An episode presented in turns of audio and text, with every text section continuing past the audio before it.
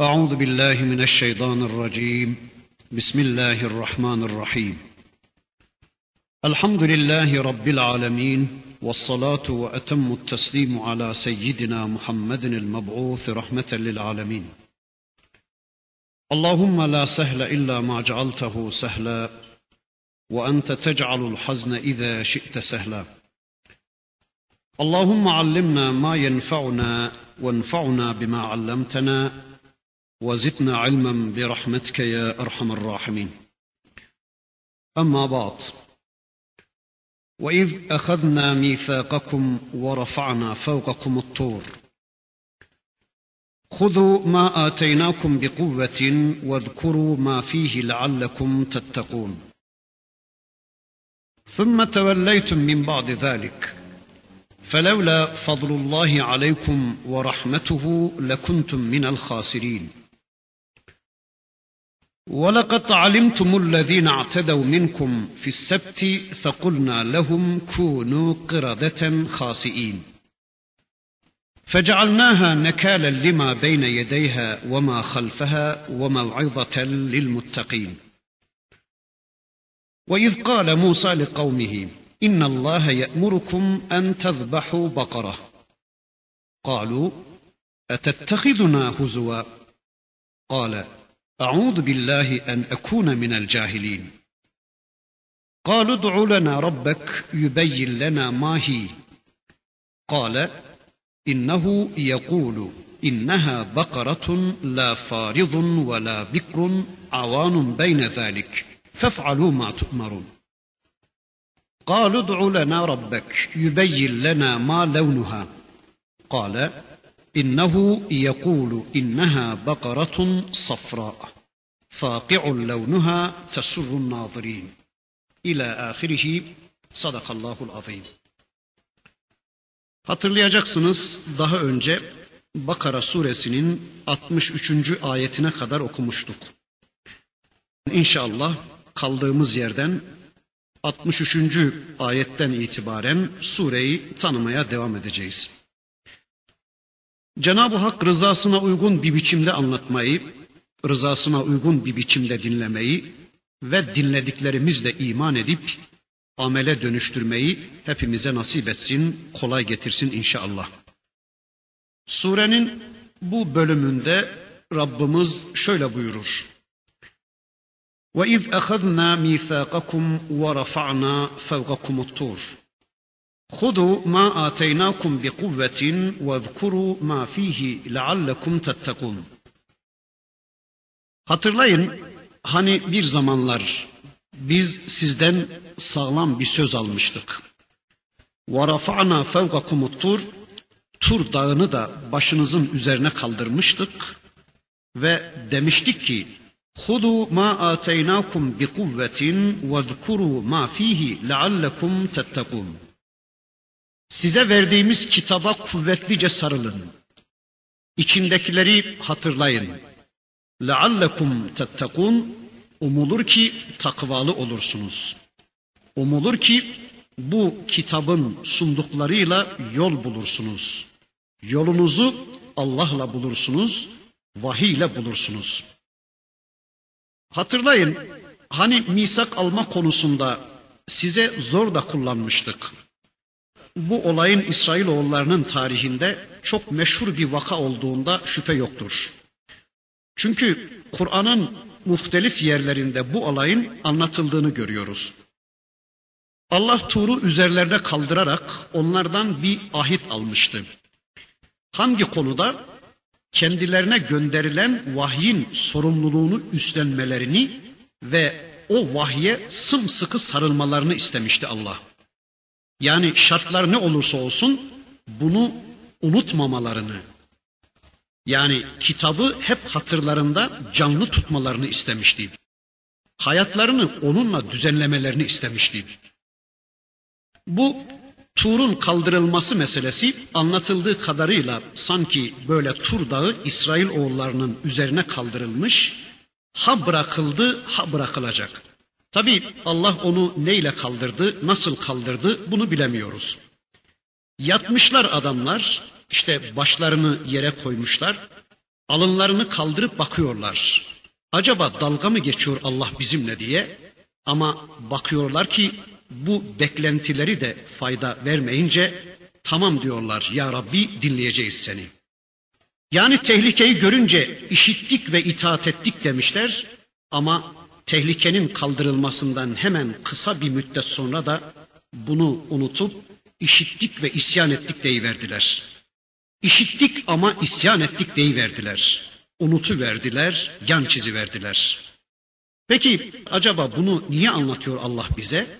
Yani tarihi bir olay olsun diye mi anlatıyor Allah bunu bize? Hayır. Bakın Allah bize de böyle bazen imtihanlar gönderiyor. Bizim de başımızın üzerine böyle karlı dağları kaldırıveriyor bazen Rabbimiz. Nasıl? Mesela çocuğumuz ölüm döşeğinde oluyor bazen. Alacaklılar kapımıza dayanıyor bazen. Yani böyle ciddi bir hastalık altında ecel terleri döküyoruz bazen. Bir sıkıntı, bir dert başımızın üzerine kaldırılıyor. Böylece Allah bizden de ahit alıyor.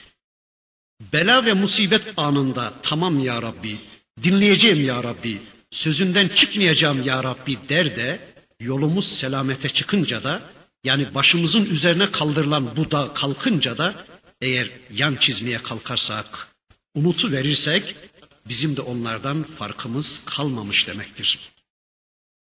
Mesela adamın babası ölür, çocuğu ölür de bazen onun heyecanıyla üç gün, beş gün namaza koşar. Ama olayın tesiri geçince de yan çizmeye başlayıverir. İşte böyle yaparsak Allah korusun bizim de bu lanetlik Yahudiden bir farkımız kalmayacak demektir. Evet bu Yahudiler öyle bir toplum ki öyle kolay kolay Allah'a söz vermeye de yanaşmayan bir toplum. Başlarına dağı kaldırarak ancak ahit veren bir toplum. Yani zor karşısında kulluğa yanaşan bir toplum.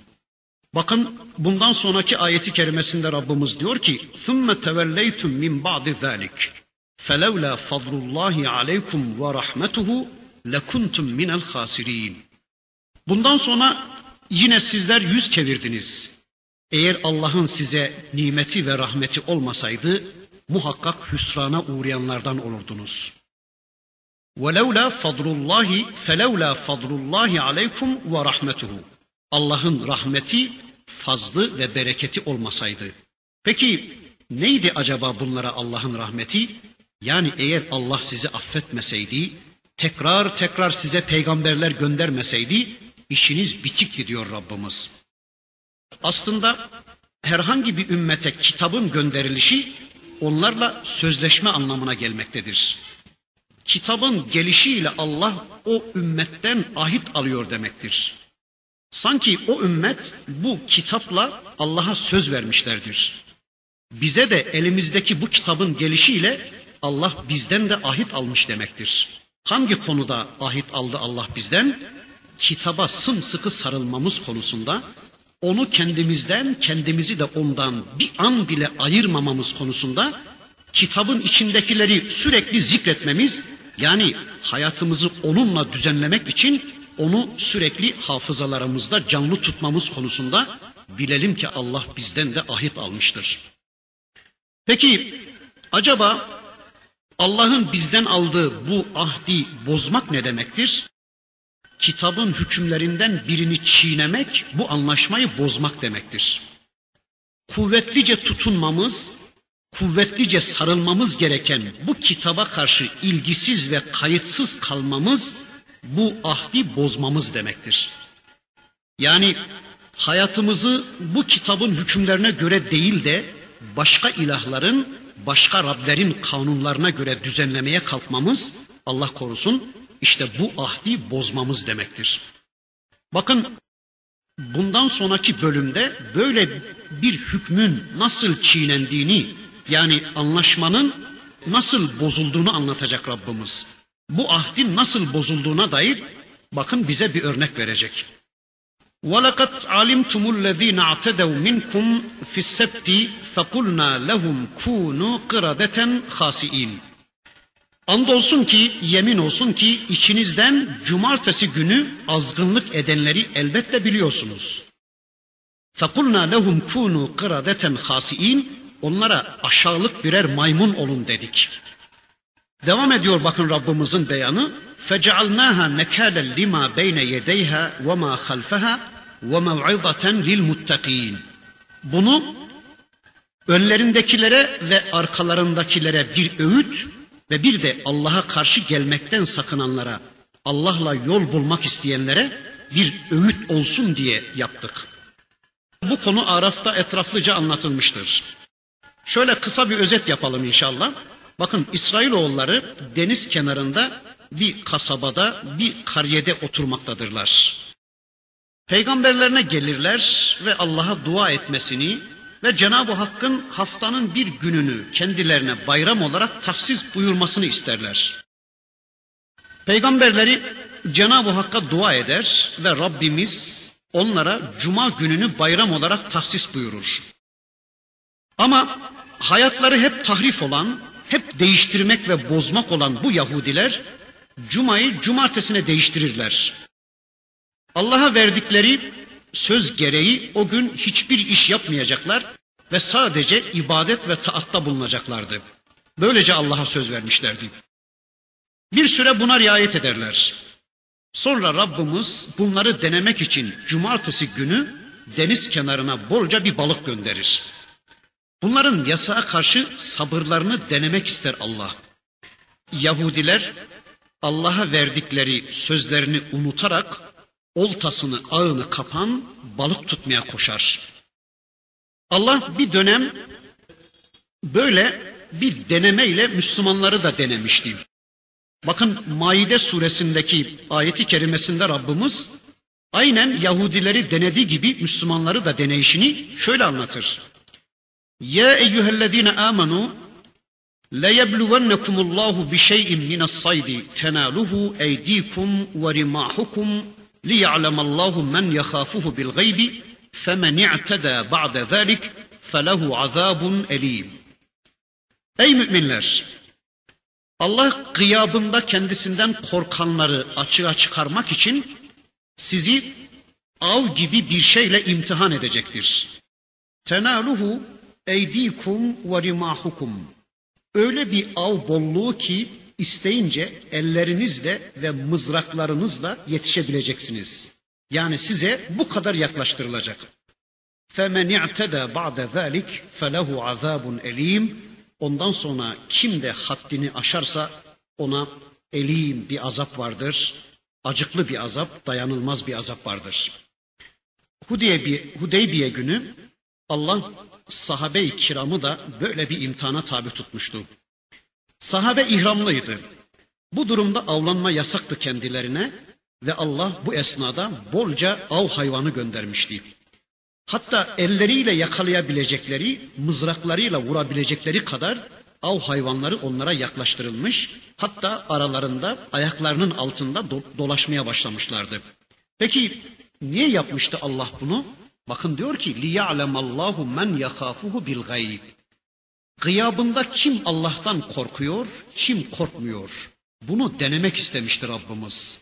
Yani böyle bolca bir av hayvanı gelmişti ama müminler ihramlıydı.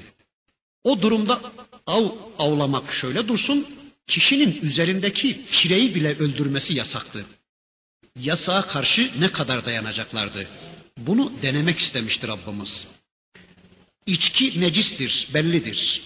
Kişinin ona karşı sabretmesi kolaydır. Ama tab'an, fıtraten necis olmayan, pis olmayan av hayvanı gibi şer'an yenmesi helal olan bir şeyi Allah geçici bir süre yasak kılıyordu. İşte böyle aslı helal olan bir şey karşısında dayanabilmek gerçekten zordur. Müslümanlar o anda hırslarını gıdıklayan, arzularını kamçılayan bir helal karşısında, bir dünya nimeti karşısında ne derece saygı göstereceklerdi. İşte Allah'ın temizle pisi gıyabında kendisinden korkanla korkmayanı ayırt edeceği bir imtihandı bu. Ya da Allah için mütedeyyin olanla dünya ve nefisleri için dindar olanların açığa çıkarılması için bir imtihandı bu. Bir de şunu söyleyelim burada. Elde olmayan bir nimetten sarfı nazar etmekle nimetin karşısındayken ondan sarfı nazar etmek gerçekten çok farklıdır. Birincisi çok kolaydır. İkincisi ise gerçekten zordur. Mesela dağ başında kalmış bir adamın açlığa sabrederek Allah'a ibadet etmesiyle kurulmuş mükellef bir sofranın başında sabrederek Allah'a kulluk yapması gerçekten farklıdır. Birinci durumda muvaffak olan insanların pek çoğu ikincisinde muvaffak olamamışlardır.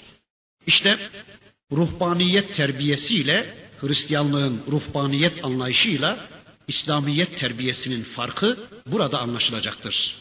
Yani birisi toplumdan kaçarak mağara ve manastırlara kapanarak Allah'a yönelme yollarını arama, öbürü ise toplumun içinde kalarak toplumun yanlışlarını düzeltme ve de toplumdan etkilenmeme şartıyla Allah'a yönelme usulü.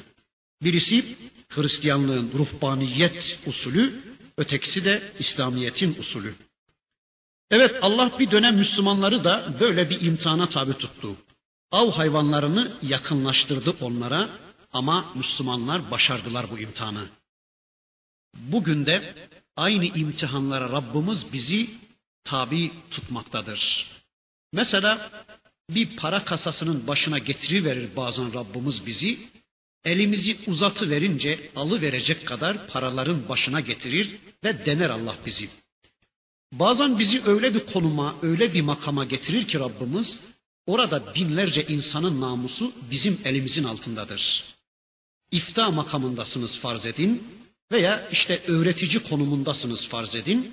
Sizden din öğrenmeye gelen pek çoğunu size yaklaştırıverir Allah da sizin o konudaki ağırlığınızı, takvanızı ölçü verir.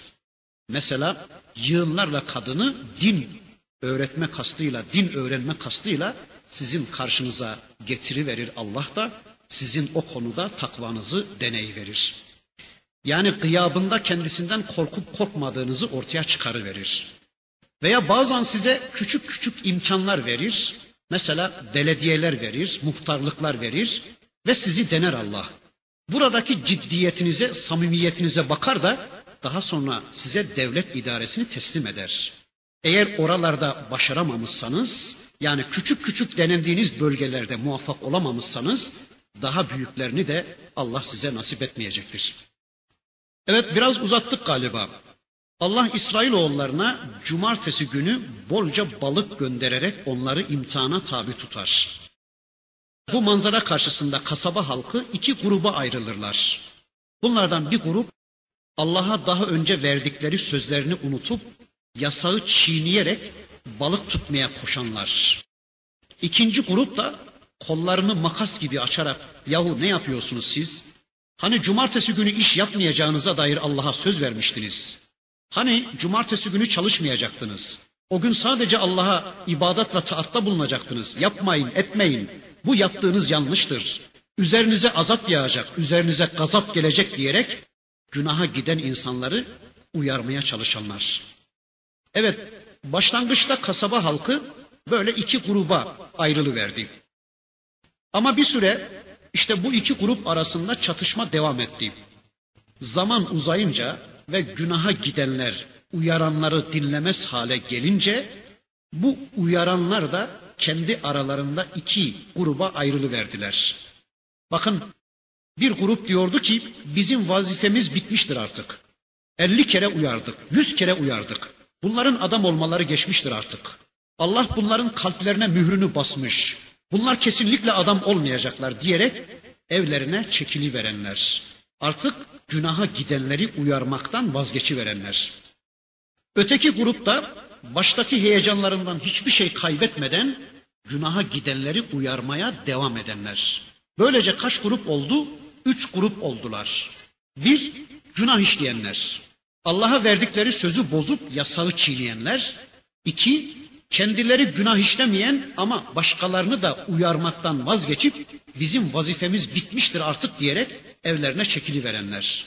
Üçüncü gruptakiler ise ne pahasına olursa olsun günahkarlara engel olmayı, onları uyarmaya devam eden, yapmayın, etmeyin, haramdır, günahtır diye çırpınmaya devam edenler. Hatta bakın bu bizim vazifemiz bitmiştir. Pe- peygamber miyiz ki ümmet kayıracağız diyerek evlerine çekili veren grup o günahkarları uyarmaya devam edenlere şöyle diyorlar. Araf suresinde Rabbimiz onu şöyle anlatıyor. İz qalet ummetun minhum lime ta'izun kavmen illahu muhlikuhum ev muazzibuhum azaben şedida. Allah'ın kendilerini helak edeceği ve şiddetle azaba uğratacağı bu insanlara niçin nasihat ediyorsunuz demişlerdi. Yani bu Allah'ın kalplerini mühürlediği, Allah'ın kendilerine azap edeceği bu insanları neden uyarıyorsunuz? Adam olmayacakları kesin belli olan bu adamları uyaracağız diye niye özek tüketiyorsunuz ya? Niye yoruyorsunuz kendinizi? Bunlar adam olmaz. Bunlar yola gelmez. Boşuna niye uğraşıyorsunuz demişlerdi de bakın öteki Müslümanlar yani baştaki heyecanlarından hiçbir şey kaybetmeden günahkarları uyarmaya devam eden Müslümanlar onlara şöyle diyorlardı. قالوا معذرة إلى ربكم ولعلهم يتقون Rabbinize karşı bir mazeretimiz olsun diye bir de belki sakınırlar diye biz onlara nasihat ediyoruz diyorlardı. Evet yarın Rabbimize karşı bir mazeretimiz olsun diye bunu yapmaya devam ediyoruz. E, yarın soracak Rabbimiz. Ey kullarım yani başınızda günah işleyen insanları görüyordunuz. Görüyordunuz da ne yaptınız? Onları uyardınız mı? Onlara hakkı duyurdunuz mu diye sorduğu zaman Rabbimiz evet ya Rabbi sen şahitsin ki biz vazifelerimizi yaptık diyebilelim diye bunu yapıyoruz bir. Bir de e, bilmiyoruz belki bugün olmazsa yarın adam olur bunlar. Yani bugün dinlemezlerse bile yarın dinlerler diye bunu yapıyoruz diyorlar. Evet elimizde bir liste yok ki kimler adam olacak, kimler olmayacak. Kimlerin kalbi mühürlenmiş asla yola gelmeyecek, kimler de yarın dönecek e, bunu bilmiyoruz ki. Onun için belki adam olurlar diye bu görevi yapmaya devam ediyoruz diyorlar. Öyleyse daha önceki derslerimizde de demeye çalışmıştım. Şunu hiçbir zaman hatırımızdan çıkarmayalım ki karşımızdaki muhataplarımıza yapacağımız uyarının bitmesinin iki şartı vardır. Ya geberecek o muhatabımız Ebu Cehil gibi bizim vazifemiz bitecek ya da Müslüman olacak Ebu Sufyan gibi bizim görevimiz bitecek. Değilse gebermedikçe ve Müslüman da olmadıkça bizim ona yapacağımız tebliğ bitmeyecektir. Efendim ben namaz kılmayan komşuma yüz kere anlattım. 200 kere anlattım. Artık benim görevim bitti. Yo. Bakın Resulullah'ın bir hadisinden öğreniyoruz ki adamın biri diğerinden hakkını isteyecek yarın Allah'ın huzurunda. Berikisi diyecek ki ya Rabbi bunun ne hakkı varmış bende? Ötekisi diyecek ki ya Rabbi komşumdu. Kendisi biliyordu İslam'ı. Kendisi biliyordu Kur'an'ı ama bana anlatmadı. Bize anlatmadı, bize duyurmadı. Beriksi diyecekmiş ki ya Rabbi sen şahitsin ki ben buna yüz kere anlattım. Ben buna iki yüz kere anlattım. Adam diyecek ki yüz kere anlatan yüz birinciyi anlatmaz mıydı? Ha yüz birinciyi de gelip anlatsaydın. Belki o zaman anlayacaktım. Belki o zaman dönecek ve tevbe edecektim. Eğer yüz bir kere anlattım demişse adam bu defa da yüz birinciyi anlatan yüz ikinciyi anlatmaz mıydı? Yani yüz ikinciyi niye gelmedim diyecektir. Öyleyse yüz kere, bin kere anlatmış olmak yetmez. Ölünceye veya Müslüman oluncaya kadar karşımızdaki muhatabımıza din anlatmak zorundayız. Bir de şunu diyelim burada. Mesela kayınpederimize on yıl İslam'ı anlattık ama bu sizin anlattığınız on yıl içinde hiç çocuğu ölmemişti. Kayınpederinizin hiç çocuğu ölmemişti. 11. yılın içinde eğer kayınpederinizin çocuğu ölmüşse veya yeni bir eve taşınmışsa veya dükkanı yanmışsa veya evlenmiş veya işte hayatında değişik bir dönemi olmuşsa belki o dönem sizi dinleyecek bir noktaya gelmiş olabilir. Gidip bir daha anlatmak zorundayız. Evet bakın o kasaba halkının sonu ne olmuş? Allah buyurur ki فَلَمَّا نَسُوا مَا ذُكِّرُوا بِهِ أَنْجَيْنَا الَّذ۪ينَ يَنْهَوْنَ عَنُ السُّوءِ وَأَخَذْنَا الَّذ۪ينَ ظَلَمُوا بِعَذَابٍ بَئِيسٍ بِمَا كَانُوا يَفْسُقُونَ o günaha gidenler artık uyaranların uyarılarla aldır, aldırış etmez hale gelince biz de uyarıcıları kurtardık diyor Allah ve günahkarları da işte fısklarından ötürü şiddetli bir azapla yakalayıverdik. Burada da Allah diyor ki az evvel okuduğum ayet-i kerime Araf suresindeydi. Burada da Rabbimiz diyor ki bakın felemma atev amma nuhu anhu kulna lehum kunu kıradeten hasiin. Kendilerine belirlenen yasakları aşınca onlara dedik ki alçalmış maymunlar olun. Bakın burada uyaranları kurtardık diyor Rabbimiz. Günahkarları da maymunlar yaptık diyor. Peki bu iki grubun akıbetini anlatıyor ayet ama üçüncü grup hakkında herhangi bir bilgi vermemiş Rabbimiz. Yani o kendileri günah işlemeyen ama evlerine çekiliverip de günah işleyenlerle mücadeleyi bırakıveren, pes eden ya da günaha rıza gösteren bu üçüncü grubun akıbeti meçhuldür. Bilemiyoruz. Belki de bunların zikriyle Rabbimiz kitabını kirletmek istememiştir. Aslında bu insanlar zikre bile değmeyen insanlardır demek herhalde en münasip olacaktır diyoruz. Aslında her toplumda bu üç sınıf her zaman mevcuttur. Günahkarlar, haram bilmezler, yasak tanımazlar, günahkarları sürekli uyarmaya çalışan, çevrelerine Allah'ın kitabını ve peygamberinin sünnetini duyurmak için çırpınanlar, yapmayın Müslümanlar, etmeyin insanlar, haramdır, günahtır diye bir ömür koşturanlar, bir de kendileri günah işlemeseler de günah işleyenlerden rahatsız olmadan onlarla sarmaş dolaş yaşayanlar. İşte bu ayetler çerçevesinde bizler kendi yerimizi bulmak zorundayız. Eğer günah işleyenlerdensek maymunlar olmadan hemen dönmeye çalışalım. Vazgeçelim günahlardan, Rabbimize kulluğa dönelim maymunlar olmadan. Eğer uyaranlardansak buna daha bir ciddi devam edelim ve kurtulanlardan olalım. Öteki gruptansak hemen vazgeçelim inşallah. Allah diyor ki فَجَعَلْنَاهَا نَكَالًا لِمَا بَيْنَ يَدَيْهَا وَمَا خَلْفَهَا وَمَوْعِظَةً لِلْمُتَّقِينَ İşte biz bunu onlarla beraber bulunanlara, onlardan sonra gelecek olanlara bir ibret ve müttakilere de bir nasihat olsun diye verdik. Bundan sonra Rabbimiz İsrailoğullarının hayatında çok meşhur bir kıssayı anlatmaya başlayacak. Bu kıssa Bakara suresine adını veren kıssadır.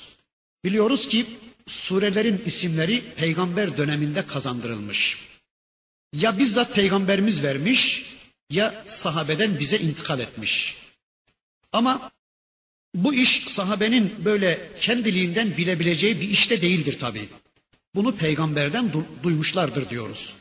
Hani duymamış bile olsalar onların bu konuda bir üstünlükleri vardır. Yani sahabe-i kiram her an peygamberle beraberler. Sureyi tanıyorlar. Ne zaman geldiğini, hangi hadise üzerine geldiğini, isimlendirilmenin ne demek olduğunu, neden böyle isimlendirildiğini sahabe biliyor. Bu sureye de öylece isim verildiğini, kıssasını, Bakara olayını anlatmaya başlayacak. Bakalım içinde Bakara'dan söz edilen bu surenin Bakara bölümü bize neler anlatacak?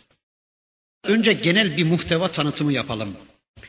Kur'an-ı Kerim'de kimi zaman olaylar detaylı verilir. Yani olayın teferruatı anlatılır, sonra hükme geçilir.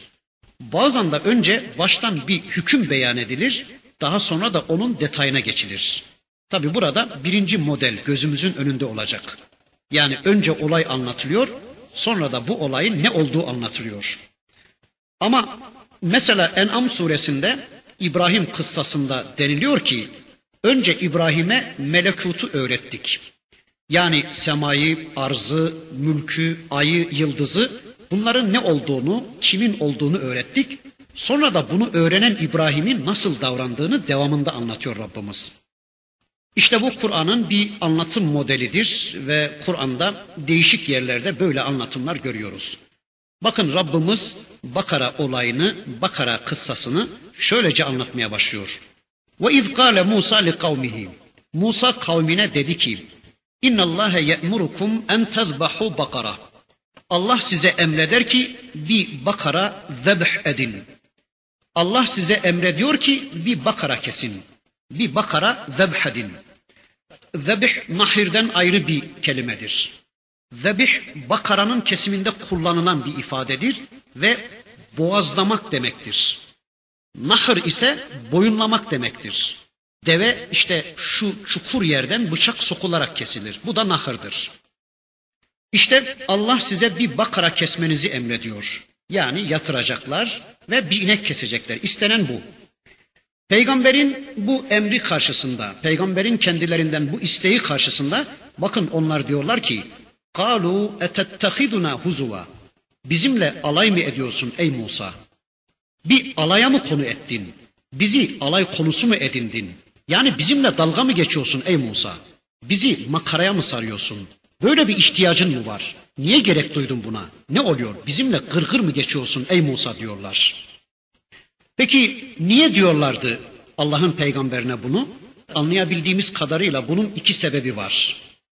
Birincisi bu ölüm sebebiyle ineğin ne ilgisi var diyorlardı. Yani bir adam öldürülmüş ve bunun için bize bir inek kesmemizi emrediyorsun. Anlayamadık bununla onun ilgisini.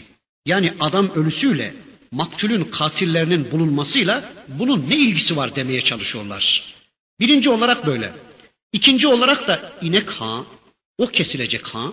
Yani bizden bunu istiyorsun ha. Bizden bir inek kesmemizi istiyorsun ha. Yani bizden bir tanrıyı kesmemizi istiyorsun ha. Nasıl olabilir bu iş? Nasıl yapabiliriz biz bunu? Olacak şey mi bu? Yani nasıl olur da biz bir tanrıyı kesebiliriz demeye çalışıyorlardı. Yani inek gibi kutsal bir varlığın kesimine yeltenmek, böyle bir şeye cüret etmek bizim için çok zor bir iş demeye getiriyorlardı. Bakara'ya inek demeyi münasip bulmadık.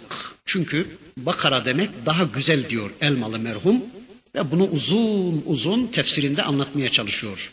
İşte biraz genç olacak, biraz dinç olacak, biraz sarı, biraz beyaz olacak. Böyle bir sığır cinsi. Ama öküz değil, inek de değil, düve de değil, e, tosun da değil. Yani işte onların ortalaması bir şey olacak. Sizin bir bakara kesmenizi emrediyor Allah diyor Musa aleyhisselam. Onlar da diyorlar ki Musa bizimle dalga geçme. İki sebeple böyle dediklerini anladık. Peki kime diyorlardı bunu? Yeryüzünde zalimlerin en büyüğü olan Firavun'un karşısında en onurlu mücadeleyi gözlerinin önünde vermiş bir peygambere diyorlardı bunu. Yani öyle bir peygamber ki karşısında dünyanın en zalim adamı dize gelmiş ve pili bitmişti. Bu işte üstelik kendi gözleri önünde cereyan etmiş. Yani onlar bizzat buna şahit olmuşlardı.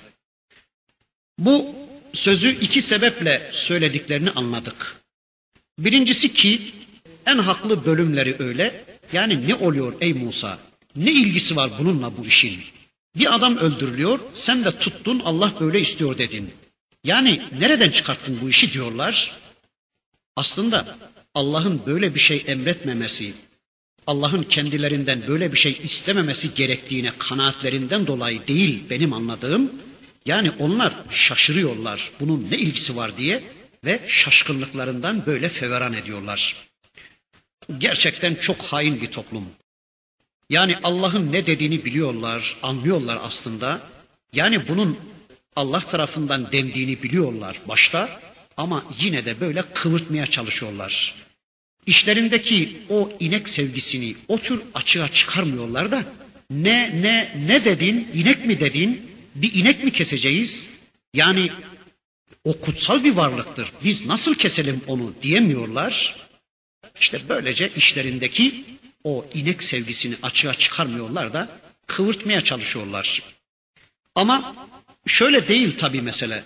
Efendim işte bir alana, bir meydana toplandılar. Allah bir inek kesin, bir bakara kesin e, dedi Allah'ın elçisi. Allah böyle diyor dedi. İşte onlar da anladılar. Hadi bakalım diye bu ineği aramaya koyulmuyorlar yani. Allah'tan peygamberi aracılığıyla gelen bu emri duyduktan sonra yan çiziyorlar, ilgilenmiyorlar, duymazdan geliyorlar, işlerine güçlerine gidiyorlar. Aradan bir 5-10 yıl geçtikten sonra tekrar geliyorlar ve diyorlar ki ey Musa işte biraz sonra ayetleri okuyacağız. Rabbine bir dua ediver de biraz açıklansın filan diyorlar. Allah'tan biraz biraz açıklama geliyor. Yine dinlemiyorlar, yine anlamıyorlar. Yine işlerine güçlerine gidiyorlar. Aradan bir 5-10 yıl geçtikten sonra bir daha geliyorlar. Yani böylece bir 40 yıl geçiyor aradan da bu ineği öyle kesebiliyorlar. Hazreti Musa aleyhisselam onlara bunu tek tek anlatıyor, toplu anlatıyor, aleni anlatıyor, sırrı anlatıyor. Düğünde anlatıyor, bayramda anlatıyor, nişanda anlatıyor, tekrar ediyor. Bakın dinleyin diyor, gelin inat etmeyin diyor. Gelin kesin bu ineği diyor. Yani uğraşıyor, çabalıyor, çırpınıyor ama hiç tınmıyorlar, hiç dinlemiyorlar, bana mısın demiyorlar.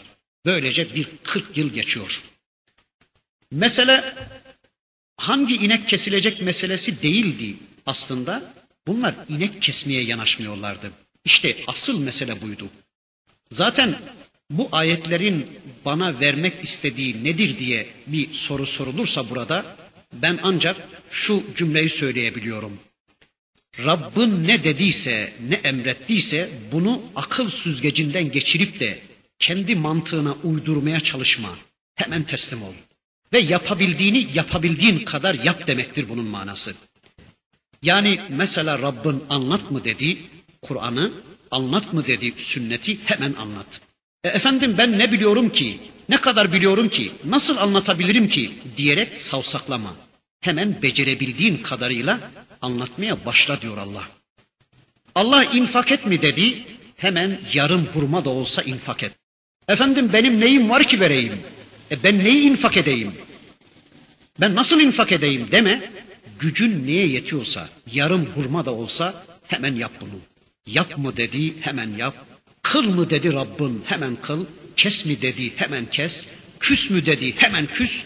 Vur mu dedi vur. Dur mu dedi dur. İşte bunu anlatıyor bu ayetler. Zaten eğer inşallah dememiş olsalardı kesmeyeceklerdi. Yani kesemeyeceklerdi demiş kimileri ona bağlamaya çalışmışlar meseleyi. Bir de sordukça işin zorlaştırılması meselesi başka ayetlerle de sabittir. Bakın Cenab-ı Hak buyurur ki Ya eyyühellezine amenu la tes'elu an eşya'e in tubde lekum tesukum ve in tes'elu anha hine yunezzelul Kur'an tubde lekum. Galiba Maide suresindeydi ayeti kerime. Ey iman edenler açıklandığı zaman hoşunuza gitmeyecek şeyleri sorup durmayın. Halbuki onları Kur'an indirilirken sorarsanız size elbette açıklanır, elbette açıklanacaktır. Yani böyle olur olmaz şeyleri sorup durmayın. Açıklanınca bıkıp usanacağınız şeyleri sormayın diyor ayet-i kerime. Mesela ayetin sebebi nüzulüyle alakalı anlatılır ki Allah'ın Resulü size hac farz kılındı buyurunca sahabeden birisi her yıl mı hac edeceğiz ey Allah'ın Resulü? Yani hac her yıl mı ya Resulallah diye ısrar etmeye başlamış. Allah'ın Resulü evet deyiversem her yıl hac etmeniz üzerinize farz olacak ve bunun üstesinden gelemeyeceksiniz. O halde size açıklanandan fazlasını sormayın buyurur.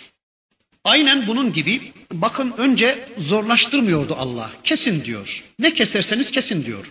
Zaten biliyoruz ki Allah sözünü bu tür sorulara ihtiyaç kalmayacak biçimde ulaştırır. Yani dinin mantığı bunu gerektirir. Adamlar kendilerine nasıl olacaktı bu diye yük getiriyorlar. Halbuki sormamaları gerekiyordu. Bir kısım mazeretlerin arkasına saklanmamaları gerekiyordu ve kendilerine yük getirmemeleri gerekiyordu.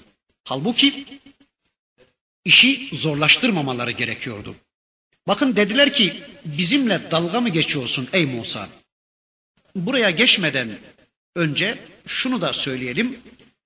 Mevdudi rahimehullah der ki Hindu dininde olan bir adam Hindularda sonradan uydurma inek kutsallığı vardır. Asıl Hinduizmde ineğin kutsallığı diye bir şey yok. Yani Hinduizmin aslında ineğin tanrılığı diye bir tek cümle yok. Sonradan çıkmış bu. Ne zaman çıkmış? Hindistan'da İngilizlerin sömürgesinden sonra ortaya çıktı bu iş. İngilizler Hindistan halkı, Hindistan'ın gariban halkı et yemesin de böylece İngiltere'ye yani efendilerine bolca et çıksın diye, bolca ucuzca et gitsin diye sömürgesi altında bulunan Hindistan halkına ineği kutsallaştırıvermişler. Demişler ki inek çok kutsal bir varlıktır. İnek tanrıdır, ona dokunmak günahtır demişler. Böylece bu yutturmaca sonunda inek eti yemeyen Hindistan'ın gariban halkının tüm etleri İngiltere'ye gitmektedir. Bizde de bazen bazen mesela tereyağının zararlarından filan bahsederler. Efendim tereyağı hayvansal bir yağdır. Binaenaleyh damar sertliği yapmaktadır.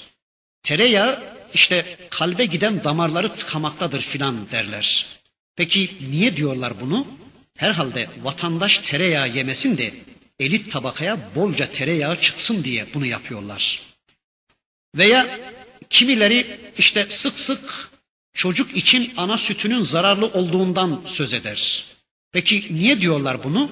E, ürettikleri çocuk mamalarının satılması için diyorlar. Yani her kadın kendi çocuğunu kendisi emzirse bu defa ürettikleri mamalar satılmayacak. İmal ettikleri çocuk mamalarının satılmasını hedefledikleri için işte bu tür şeyleri uyduruyor hainler. Ama şu cümleyi de inşallah söyleyelim burada. Efendiler kölelerine bazen empoze ederler böyle şeyleri ve köleler de aynen efendilerinin kendilerine empoze ettiği şeyleri kabul ederler. Bakın Mevdudu diyor ki Hindu dininde olan bir adam Müslüman olursa yani Hindistanlı bir adam Müslüman olursa kurban keseceğinde onun koyun ve keçi kesmesi caiz olmaz diyor. Mutlaka bir inek kesmek zorundadır diyor. Niye? Yani kalbindeki o sevgiyi yani inek sevgisini tümüyle bitirsin diye.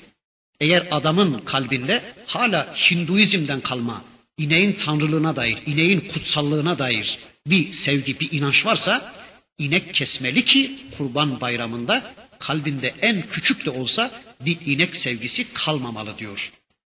Bizim insanların kalbinde öldürmedikçe canlılığını sürdüren, sürekli yaşayıp giden böyle kimi putlar, kimi inançlar vardır. Demek ki onların da kalbinde yani İsrail oğullarının da kalbinde, gönlünde böyle bir inek sevgisi vardı. Mısır'dan kalma, Firavunlardan kalma, Firavun düzeninden kalma böyle bir inek sevgisi vardı da işte apis öküzlerinin öküzlerinin sevgisi vardı da Allah belki de onların içindeki bu ineğin sevgisini bitirmek istiyordu. Hatta işte Kur'an-ı Kerim'de anlatılır. Hazreti Musa vahiy almak için Allah'ın e, huzuruna Tur Dağı'na gidince İsrailoğullarını kendi başlarına bırakınca çölde Samiri'nin yaptığı put da onun için buzağıdır demişler kimileri. Yani buzağı yapmış. Hala işlerinde bu inek sevgisi devam ediyor. Ama inek değil, ineğin küçüğü. Peki neden inek değil de küçüğü? Çünkü kölelik ruhu adamların içine öyle bir işlemiş ki yani küçüklük psikozu içinde adamlar diyorlardı ki e büyüğe büyükler tapar. Biz küçüğüz ancak küçüğüne tapabiliriz diyorlar. Yani kölelik psikozu, kölelik ruhu adamların içine öyle bir işlemiş ki biz efendilerimizin tapındığına tapınamayız. Çünkü daha önce Mısır'da efendileri olan Firavun oğulları ineğe tapınıyordu. Yani ineği büyüğüne tapınıyordu. Diyorlar ki biz efendilerimizin tapındığına tapınamayız. Onlar büyüktü, büyüğüne tapınıyordu. Biz küçüğüz, biz köleyiz. Ancak küçüğüne tapınabiliriz diyorlar ve inek yapamıyorlar da ineğin küçüğünü yani buzağı yapıyorlar. E şimdi de öyle değil mi sanki? Büyük işleri büyükler yapar. Biz küçükler ancak bunları yapabiliriz. Yani büyüklerin yaptıklarını yapamayız demiyor mu bu ülkenin insanları? Mesela büyük eğlence merkezlerine ancak büyükler gidiyor şimdi de.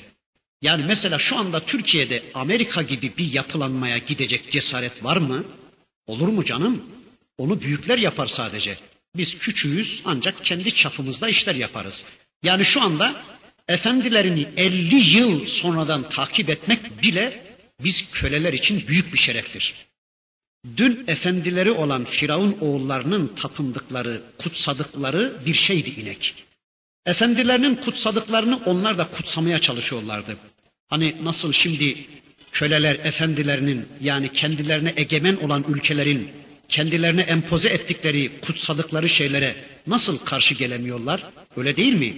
Mesela demokrasi kutsaldır dediler efendilerimiz. Efendilerimizin kutsadığı bu demokrasiyi şu anda biz köleler de kutsuyoruz. Veya laiklik kutsaldır diyorlar efendilerimiz. Berikiler de yani köleler de onların kutsadıkları şeyleri kutsal bilip dokunamıyorlar. Yani karşı gelemiyorlar. İşte aynen bunun gibi kutsanan bir varlık yani bir tanrı kurban edilecekti gözlerinin önünde. Böylece kalplerinde put sevgisi kalmayacaktı. Bir de onlara şu anlatılacaktı. Herhangi bir kutsallık varsa bu sadece Allah'tandır. Çünkü kutsama hakkı sadece Allah'a aittir. İnsanların kutsama hakkı kesinlikle yoktur. İşte Rabbimiz bu olayla onlara bunu da anlatacaktı.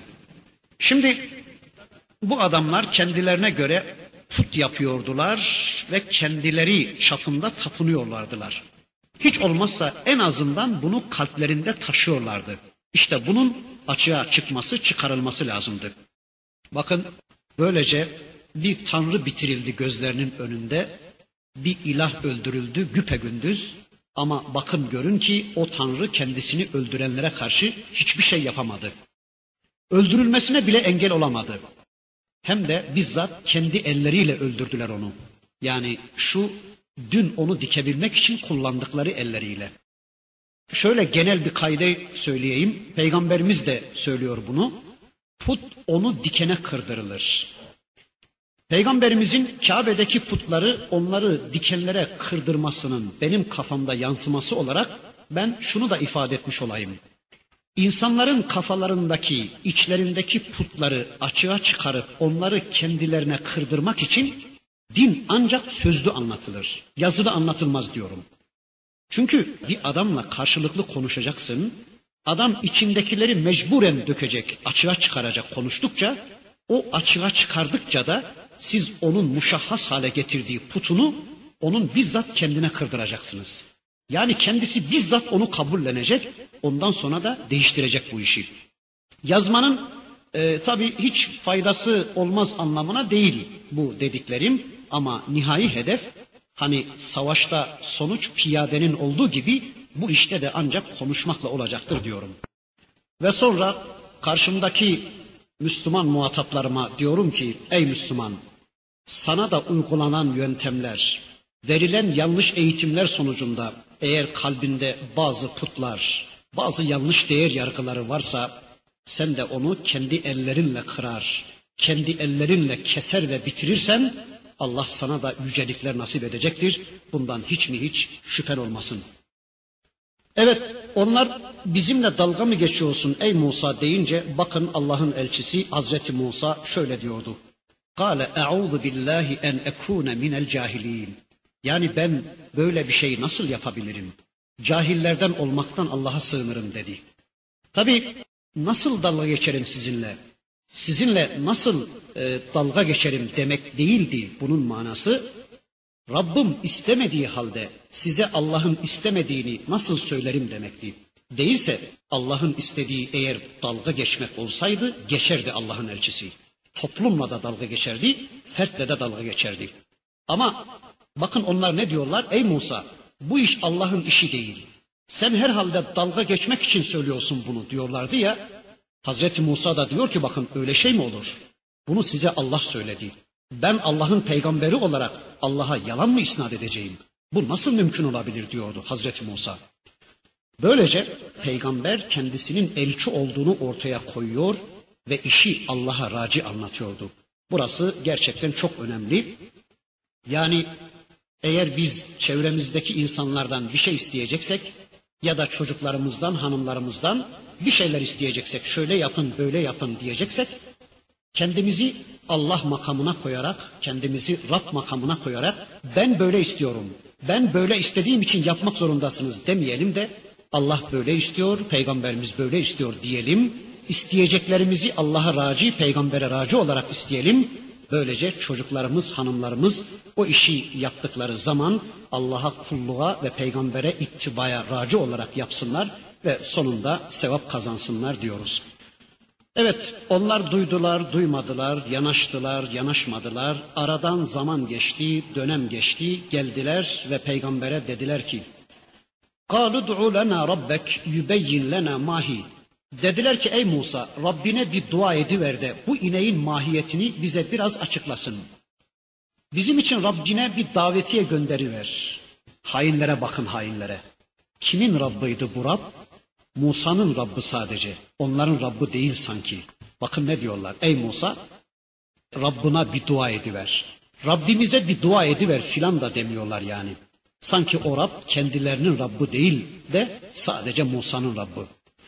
Bir de bakın Rabbimize birlikte dua edelim de demiyorlar. Sanki alçakların ağızları kurumuş, kendileri dua etmek istemiyorlar da. Ey Musa hadi sen bir dua ediver diyorlar. Bizdeki hani şu malum felsefe de herhalde bunlardan geçme mi bilmiyorum. Hani diyorlar ya herkes Rabbe dua edemez. Herkesin duası Rabb'a ulaşamaz. Ulaşabileceklere dua ettirmek lazım filan diyorlar ya. Bakın bu adamlar da en azından Müslümanlar iseler bile yani Rablerini Rab biliyorlarsalar bile yine de duayı, davetiyeyi e, Musa gönderecekti. Yani adamların ağızları kurumuş, kendileri duaya yanaşmıyorlar da peygamberin dua etmesini istiyorlardı. E, elbette bu iş peygamber aracılığıyla olmalı değil miydi? Tamam belki ama ifade bozuk. Evet yine peygamber dua etsin ama Rabbimize dua edelim desinler veya işte gel ey Musa Rabbimize birlikte dua edelim desinler. Yani biz bu işi beceremeyeceğiz. Bize biraz yardım et. Hadi seninle birlikte Allah'a bir dua edelim falan deselerdi bu kulluğun ifadesi olacaktı. Ama bakın buradaki ukalalığın ifadesi oluyor sanki. قَالُ دُعُ لَنَا رَبَّكَ يُبَيِّنْ لَنَا mahi. Rabbine dua etsen de o ineğin mahiyetini bize biraz beyan ediverse. Yani nedir bu inek? Nasıl bir şey? Bu konuda bize bir beyanda bulunsa. Hazreti Musa dedi ki bakın kâle innehu yekulu inneha bakaratun la faridun ve la bikrun. Dedi ki Musa aleyhisselam işte o şanı yüce Allah innehu. Bakın zamirle anlatılınca daha bir yücelik ifadesi var. İnnehu yekulu inneha bakaratun. O şanı yüce Allah diyor ki der ki diyor ki o size emredilen inek bir bakaradır ki dikkat ediyorsanız tekrar tekrar üstüne basa basa ben demiyorum. Allah size diyor ki ben Allah'ın dediğini size diyorum ki ben Allah'ın dediklerini size ulaştırıyorum ki şeklinde meseleyi Allah'a irca ediyor ve de iş karışık kuruşuk bir duruma gelmesin diye bizzat tekitli olarak söylüyor ki yani size emredilen o bakara bakaratun bir bakaradır ki la faridun ve la bikrun ne farımış ne de taptaze. Farıma kelimesi Türkçemize de geçmiş. Yani ne farımış, yorulmuş, ırılmış, amelden kesilmiş ne de böyle bikir yani taptaze, bakire yani analık fonksiyonlarını icraya henüz başlamamış bir inek demektir. Avanun beyne zalik bu ikisi arasında bir inek düşünün. Yani olgun, dolgun, e, güçlü, kuvvetli, gücü kuvveti yerinde, yaşı başı yerinde tam bir inek. Fef'alû mâ tu'merun. Hadi öyleyse emrolunduğunuzu hemen yapın. Fa, fa'yı takibiyedir. Yani hadi hemen emrolunduğunuz şeyi hemen icra ediverin, beklemeyin artık. Ne bekliyorsunuz? E bu işin mahiyetini istediniz, onu da anlattı Allah. Hadi ne bekliyorsunuz öyleyse? Hemen icra edin Allah'ın emrini. Ama onlar dinlemediler, yanaşmadılar, ilgilenmediler, duymazdan geldiler, işlerine üçlerine gittiler. Tam İsrail oğulları karakterini bize gösterdiler. Vaktimiz yine doldu. İnşallah burada kalalım. Gelecek dersimizde yine bir şeyler söyledikten sonra Rabbimizin öteki ayetlerini hep birlikte tanımaya geçmek üzere. Velhamdülillahi Rabbil Alemin.